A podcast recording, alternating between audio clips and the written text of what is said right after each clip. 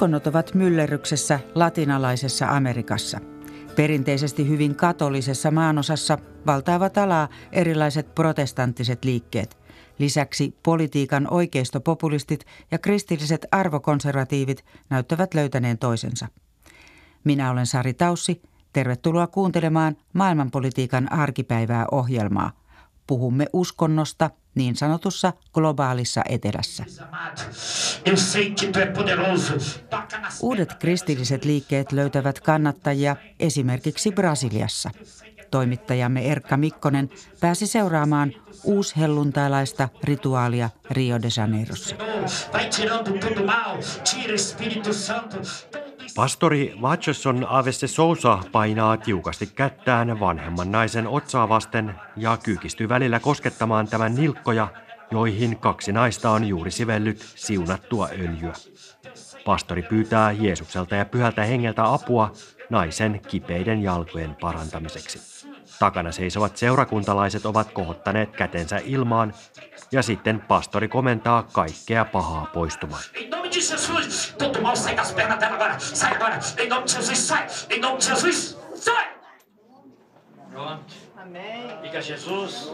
Lopuksi pastori pyytää tunnekuohun vallassa olevaa naista toistamaan, että hän on parantunut Jeesuksen nimeen. Olemme Rio de Janeiron maailmankuulun Copacabanan rannan läheisyydessä. Remontissa olevan toimistotalon neljännessä kerroksessa on koruton äänieristyslevyillä vuorattu sali, jonka puisille penkeille on kokoontunut vajaa 50 uushelluntailaisen Hios de Aqua viivakirkon jäsentä.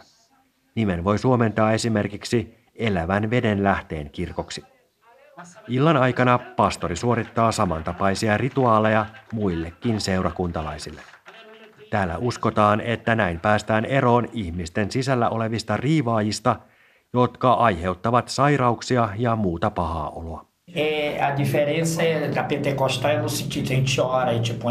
Helluntai-kirkon ero on siinä, että rukoillessamme painamme kädet ihmisen päälle ja manaamme pahat henget ulos.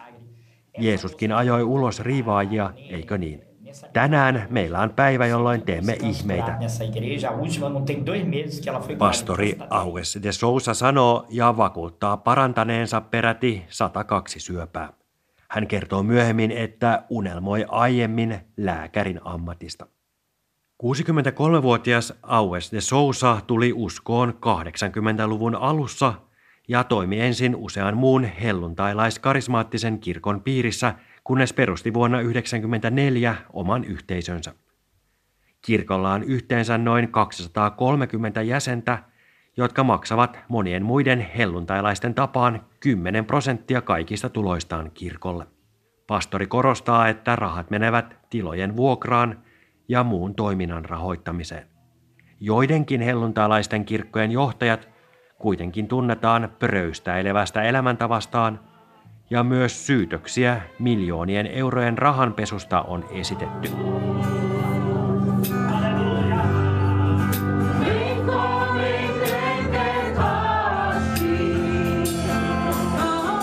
Pastori Aueste Sousa kertoo, että fyysisten sairausten lisäksi moni kääntyy hänen puoleensa hakeakseen apua alkoholiongelmiin, huumeriippuvuuteen tai päästäkseen eroon prostituution harjoittamisesta tai homoseksuaalisuudesta.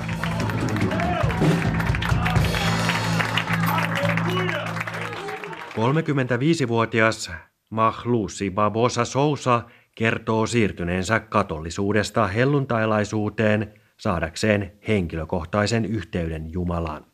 Então, chegando aqui, eles têm escola dominical. Eu aprendi e aprendi a orar também. Eu vi que verdadeiramente Jesus ele fala com a gente. Tullessani tänne opin, miten rukoilla niin, että Jeesus vastaa. Katolisessa kirkossa en sitä oppinut.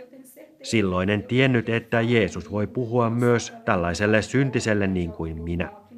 Täällä hän ei puhu minulle vain papin kautta, vaan myös gospelmusiikin avulla. Pahpoosa Sousa sanoo.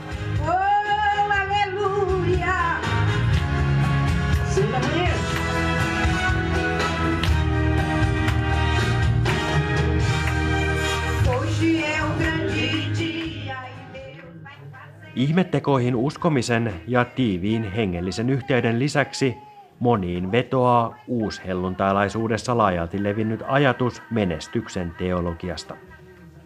Sen mukaan uskominen seurakunnan opettamalla tavalla tuo menestystä, terveyttä ja materiaalista hyvinvointia. Tätä mieltä on myös myyjänä työskentelevä 37-vuotias Adriana Salguera Vejeira. Entendeu? E você vê as coisas acontecendo, não é só é, você, como tem muita igreja que você senta no, no, no banco. Täällä näkee asioiden tapahtuvan. Olen nähnyt monta muutosta elämässäni, ei pelkästään hengellisellä puolella, vaan myös materiaalisesti. Olen esimerkiksi pystynyt ostamaan itselleni asunnon täältä Copacabanasta. 80-luvulta lähtien helluntailaiskarismaattisen kristillisyyden ja muun protestanttisuuden suosio on kasvanut rajusti perinteisesti hyvin katollisessa Brasiliassa. Tällä hetkellä noin neljännes väestöstä on protestantteja ja heistä valtaosa kuuluu lukuisiin uushelluntailaisiin suuntauksiin. Opit ja käytännöt vaihtelevat, mutta yhteistä on pyhään henkeen uskominen. Sen ajatellaan usein näkyvän muun muassa kielillä puhumisena ja sairaiden parantamisena. Yhdysvaltalaisen Pew-tutkimuslaitoksen mukaan Brasilian protestanteista yli 70 prosenttia kertoo todistaneensa ihmeparantumista. Aleluia. Ja assim, uma coisa estou sentindo aqui agora, que Deus está neste lugar. Brasiliassa toimivat protestanttiset kirkot ovat usein arvoiltaan katolista kirkkoa konservatiivisempia. Tämä näkyy selvästi esimerkiksi suhteessa naisten asemaan, seksuaalivähemmistöihin, päihteiden käyttöön tai pukeutumissääntöihin.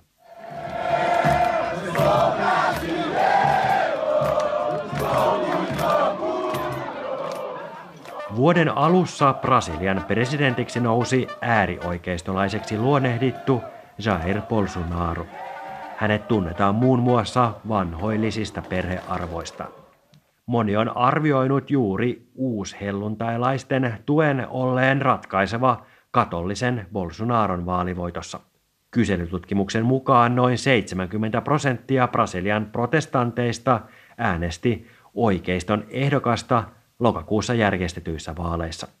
Huhtikuussa julkaistu kysely kuitenkin näyttää, että nyt vain hieman yli 40 prosenttia protestanteista pitää Bolsonaron johtaman hallituksen toimia hyvinä tai erittäin hyvinä.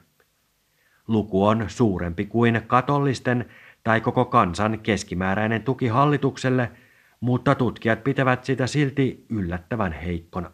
Suosion laimenemisen on tulkittu kertovan osaltaan siitä, että vaikka presidentinvaaleissa muuten usein riitaisat helluntailais-karismaattiset ryhmät pystyivät yhdistymään Bolsonaron taakse, niin vastustajan puuttuessa yhteisen rintaman rakentaminen tuottaa vaikeuksia.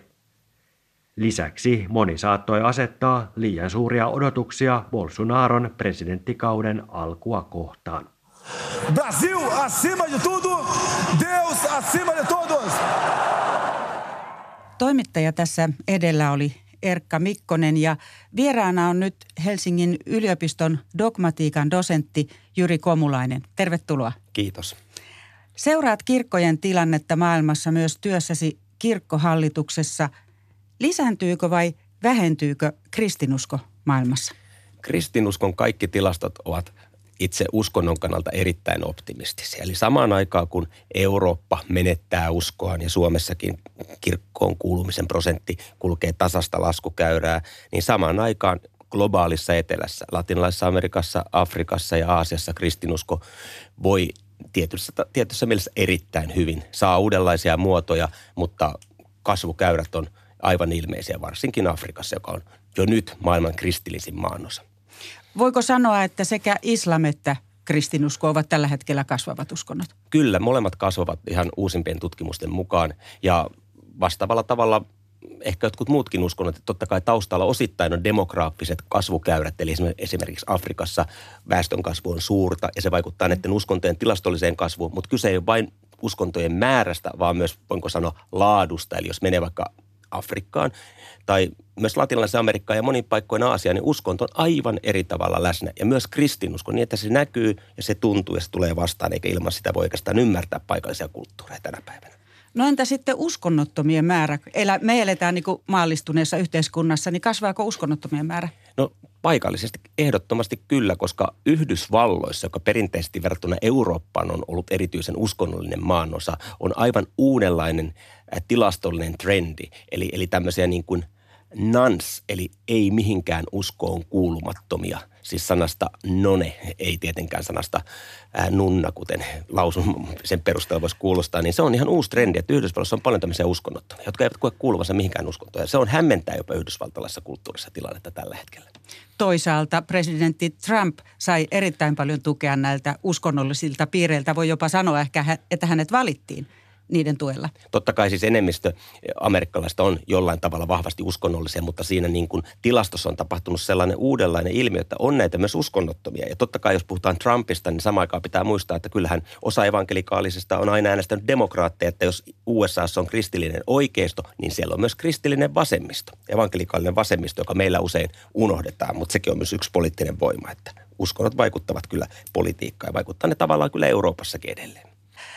No yksi näistä globaalissa etelässä kasvavista kristinuskon muodoista on niin sanottu karismaattinen kristillisyys. Mitä se tarkoittaa ja puhutaanko silloin sekä protestanttisista että katolilaisista liikkeistä? No sanotaan näin, että kun rupeaa kristinuskon erilaisia ilmiökenttiä määrittelemään teologisesti tai vaikkapa uskontotieteellisestikin, niin karismaattis-helluntailainen blokki on kaikista vaikeimmin niin kuin rajattavissa ja määriteltävissä. Eli, eli äh, kyse on siis siitä, että – viimeisen sadan vuoden aikana ää, kristikunnan kartalle on tullut aivan uudella voimalla sellainen ihmeitä ja jopa tietynlaista hurmoksellisuutta ja kielellä puhumista korostava kristinuskon muoto, jota voidaan kutsua noin niin kuin yleisesti karismaattis-helluntailaiseksi kristinuskoksi. Ja se on äärimmäisen jakaantunutta. Se, se usein syntyy kuin sieniä sateella tämmöisiä pieniä yhteisöjä. Ja tällä hetkellä tilastot on todella vaikeita – edes antaa mitään luotettavia numeroita, mutta tällä hetkellä arvioidaan, että tällaisia karismaattis-helluntailaisia kristittyjä voi olla jopa 500 miljoonaa tällä maapallolla. Ja tähän ei ole laskettu katolisia karismaattisia, jotka ovat sitten niin kuin katolisen kirkon huomassa vastaavan tyyppistä uskonnon muotoa edustavia ihmisiä, joita on hyvin, hyvin paljon, varsinkin latinalaisessa Amerikassa. Eli karismaattinen kristillisyys, helluntailaisuus eri muodoissaan on todellinen megatrendi maapallolla. Ja meillä on ehkä vähemmän sitä Suomessa, mutta on Suomessakin yhä enemmän pääkaupunkiseudulla ja muualla tämmöisiä pieniä uuselluntailaisia yhteisöjä. Mutta maailmalla ne on paljon isompia, varsinkin Afrikassa. Ei voi olla törmäämättä niihin, jos kadulla kulkee. Mm. Tässä edellä on kuultu Erkka Mikkosen juttu Brasiliasta ja siellä esimerkiksi katolilaiset siirtyvät näihin protestanttisiin herätysliikkeisiin. Minkälainen, kuinka suuri muutos se on ja miten nopea tämä, tämä muutos on ollut? Tämä on erittäin merkittävä muutos. Siis jos katsotaan latinalaista Amerikkaa, niin sehän on perinteisesti ollut vahvasti katolinen maanosa, jossa katolinen kirkko on ollut hyvin etabloitunut suhteessa maalliseen valtaan. Eli monet latinalaisen Amerikan maat omaksuivat sitten eurooppalaisen siirtomaavallan saapuessa tai eurooppalaisten saapuessa sitten katolisen uskon. Ja tällä hetkellä sitten Latinalaisessa Amerikassa on jo monia sellaisia maita – jossa katolisten määrä on laskenut alle 50 prosentin. Esimerkiksi Chile, Uruguaya, Guatemala, El Salvador, Honduras ja Nicaragua. Ja tämä nyt merkitsee, että jossain Guatemalassa tänä päivänä protestantteja on jo yhtä paljon kuin katolisia, ellei jopa enemmänkin. Eli katolinen, katolinen kirkko on ikään kuin vuotanut paljon jäsenistöä näille erilaisille karismaattis-helluntailaisille yhteisöille, varsinkin Väli-Amerikassa ja Brasiliassa, mutta myös muualta. Eli jotkut tutkijat arvioivat, että 2030 tulee vuosi, jolloin katolisten määrä on alle 50 prosenttia latinalaisen Amerikan väestöstä. Jos sitä vertaa vuoteen 1970, jolloin reilusti 90 prosenttia latinalaisamerikkalaisista oli katolisia. Niin kyllä tämä on dramaattinen muutos. Sitä ei ole kääntänyt edes latinalaisamerikkalainen paavikaan, vaikka osittain ehkä hänet on valittu senkin takia, että halutaan uudella tavalla antaa myös jonkinlainen piristysruiske latinalaiselle Amerikalle, että sieltä tuli paavi. Ja Argentiinasta tuli paavi ja hän on siellä yrittänyt sitten ehkä käydä tätä trendiä vastaan? Hän on käynyt vierailulla Hän on käynyt vierailulla kaikissa, suunnilleen kaikissa latinalaisen Amerikan maissa, paitsi ei Argentiinassa kertaakaan valintansa jälkeen, mikä on mysteeri, mikä hämmästyttää argentiinalaisia, johon erilaisia spekulaatioita, mutta ei mene nyt siihen, mutta olennaista se on, että latinalainen Amerikka on ollut katolinen niin kuin vahva maanosa se on edelleen sitä, mutta siellä katolisten määrä suhteessa on laskenut ja latinalaisamerikkalainen paavi on ennen kaikkea tuonut Vatikaanin ja globaaliin katolisuuteen latinalaisamerikkalaisen poljennon hänen katolisuuden tulkinnassaan. Eli katolisuuskin ikään kuin on saanut merkittävän erityisen kontribuution nyt latinalaisesta Amerikasta, kun Roomassa istuu argentinalainen. Dosentti Jyri Komulainen, mistä tämä katolilaisuuden suosion lasku sitten johtuu? No se johtuu varmaan pitkälti siitä, että nämä helluntailaskarismaattiset yhteisöt ovat sitten ikään kuin äh, imeneet sitten katolisen kirkon jäsenistöä tarjoamalla ehkä enemmän latinalais-amerikkalaisen rytmikkään kristinuskon muodon kuin perinteinen katolisuus. Ja lisäksi myös ehkä lupaavat paljon konkreettisempia asioita, parantamista ja muuta tämän tyyppistä kuin katolinen kirkko, joka on ollut kuitenkin aika pitkälti osa establishmenttia latinalaisessa Amerikassa. Mm. No jos puhutaan näistä liikkeistä, niin ne ovat arvoiltaan konservatiivisia. Ei aina, mutta usein kyllä. Niin, mutta usein ajatellaan, että katolilaisuus on konservatiivista. Mutta itse asiassa esimerkiksi Brasiliassa nämä protestanttiset liikkeet ovat esimerkiksi seksuaalikysymyksissä konservatiivisempia kuin katoliset liikkeet. Miten tätä voi selittää? No mä luulen, että tämä on hirveän monitahoinen kysymys. Eli jos me katsotaan katolisen kirkon virallista eettistä kantaa, niin kyllähän se on tällaisessa niin sanotuissa perhe- ja seksuaalieettisissä arvokysymyksissä ihan katolisen kirkon katekismuksen tasolla hyvin konservatiivista, jos arvioidaan niin kuin suomalaisesta mittakaavasta käsin. Mutta sitten toisaalta katolisessa kirkossa on hyvin voisiko sanoa jopa radikaali sosiaalisen oikeudenmukaisuuden vaatimus ollut keskeinen jo 1800-luvun lopulta asti. Ja tämä sosiaalietiikka, joka painottaa työläisten oikeuksia, köyhien asemaa suhteessa rikkaisiin, on katolisessa kirkossa ollut hyvin radikaali ja erityisesti lattareissa tämä vapautuksen teologia 1970-luvulta lähtien ikään kuin voimisti sitä. Ja siinä mielessä katoliset, katolisissa kirkossa on paljon tämmöisiä progressiivisia, edistysmielisiä teologiaa ja jollain tavalla nykyinen paavikin heijastelee sitä samaa. Mutta sitten taas ehkä nämä helluntailaiset alkuvaiheessaan imivät enemmän sitä pohjoisamerikkalaista, yhdysvaltalaista niin kuin, ää, protestanttista arvomaailmaa ja siinä mielessä voisi sanoa näin, että niistä löytyy sitten myös tämmöistä uskonnollista oikeistoa. Mutta se ei ole koko totuus, että kyllä helluntailaissakin myös latinalaisessa Amerikassa on paljon tämmöisiä progressiivisia, edistysmielisiä virtauksia. Eli ei voi sanoa mitään niin kuin yksiniittistä vastausta. Tässä jutussa esimerkiksi kuultiin tämmöisestä kirkosta, jonka piirissä olevat ihmiset, siinä käy ilmi, että on homoseksuaalisuuden vastaisuutta, perhesuunnittelun vastaisuutta näin, että sanotko, että se ei ole niin kuin valta, valta-arvoasetelma näissä liikkeissä? Siis varmaan on, koska usein helluntailaisuudessa lähdetään hyvin pitkälle niin liikkeelle, että luetaan mitä Raamattu sanoo, eikä ruveta hirveästi niin kuin teologisesti tulkitsemaan ja ää, usein pastoreille ei ole mitään teologista koulutustakaan, vaan he vaan saavat ikään kuin Jumalalta suoraan kutsun ja sitä kautta sitten alkavat saarnata, jolloin se raamatussa itsessään olevat homoseksuaalisuutta kohtaan kriittiset lauseet tai muut tällaiset, niin kääntyvät sitten varmaan sellaiseksi, voisiko sanoa niin kuin konservatiiviseksi saarnaamiseksi että ilman muuta on näin. Mutta korostaa, että katolisessa kirkostakin löytyy sitä, että oikeastaan jokaisesta kirkkokunnasta, jokaisesta tunnustuskunnasta löytyy niin kuin hyvin erityyppisiä ääniä. Mutta totta kai jotkut näistä helluntailaista yhteisöistä, varsinkin Latinalaisessa Amerikassa, lupaavat myös menestyksen teologisesti suoraa siunausta ja myös edustavat aika kovia, voisiko sanoa oikeistolaistyyppisiä perinteisiä arvoja. Ja aika materialistista ajattelua. Kyllä, ilman muuta, että jos puhutaan hyvin konkreettisesti erilaisista lupauksista, niin niitä varmaan löytyy. Uskonnon tutkija Jyri Komulainen, puhutaan sitten Aasiasta, johon olet myös perehtynyt. Miten kristinusko näkyy tänä päivänä Aasiassa? Emme miellä Aasiaa kristilliseksi maanosaksi.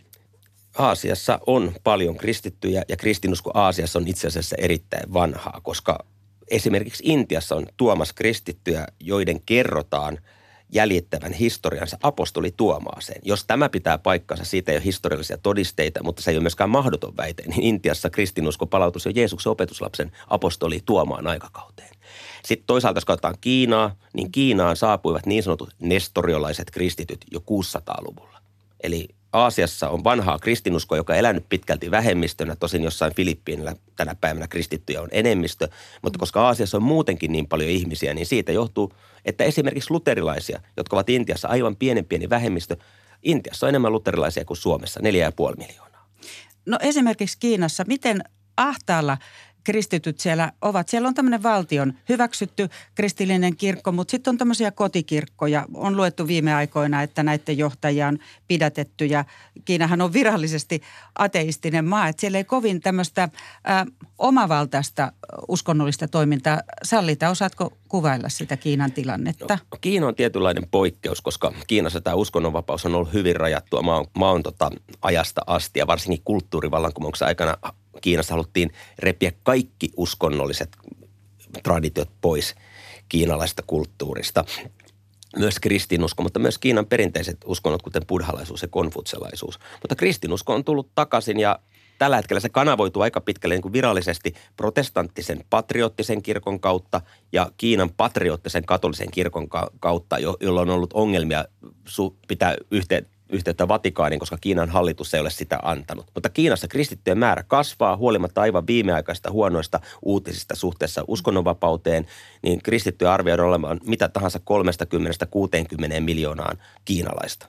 Ja, Kiin- ja Kiinassa on paljon myös sellaisia kulttuurikristittyjä, jotka eivät ole liittyneet seurakuntiin, mutta saattavat olla intellektuelle, esimerkiksi yliopistomaailmassa. Ja sympatiseeraavat ja ovat kiinnostuneita kristinuskosta, koska ajatellaan, että kristinusko on länsimaiden menestyksen – selitys, joten Kiinassakin ollaan kiinnostuttu siihen. Eli hyvin toisenlainen ajattelutapa kuin me täällä Euroopassa kohdataan, missä ajatellaan, että kristinusko on ikään kuin pasee ja kehityksen este. Eli ihan päinvastainen ajattelumaailma on Kiinassa, mutta Kiinan hallitus haluaa kuitenkin kontrolloida uskontoja. Niin Kiinan hallitus haluaa kontrolloida myös islamia hyvin Kyllä. voimakkaasti Kiinassa, että ei, ei kovin valosalta kuitenkaan näytä uskontojen niin kuin tulevaisuus no, siellä. No sanotaan näin, että esimerkiksi Aasiaa kun katsoo erityisesti, niin siellä on tällä hetkellä vakavia uskonnonvapauteen liittyviä huolenaiheita. Kiinassa poistetaan ristejä kirkkojen katolta. Tämä on aivan uusi trendi. Intiassa on parhaillaan parlamenttivaalit ja hindunationalistien vallan aikana, tämän edellisen vaalikauden aikana on aivan selvästi uskonnonvapaustilanne ruohonjuuritasolla huonontunut sekä muslimien että kristittyjen suhteen, jotka hindunationalistisessa retoriikassa ikään kuin eivät kuuluisi Intiaan, vaikka Intiassa kristinusko on tosiaan ollut sieltä jo ensimmäiseltä vuosisadalta, kuka ties. Ja vastaavasti Indonesiassa islamismi nousee, ja nämä on valtavia jättiläisvaltioita, jotka ovat perinteisesti moniuskontoisia, pluralistisia valtioita. Ja nämä tietyt nationalistiset ja ahtaan uskonnolliset tulkinnat tällä hetkellä haastavat sen perinteisen pluralismin näissä maissa. Mm.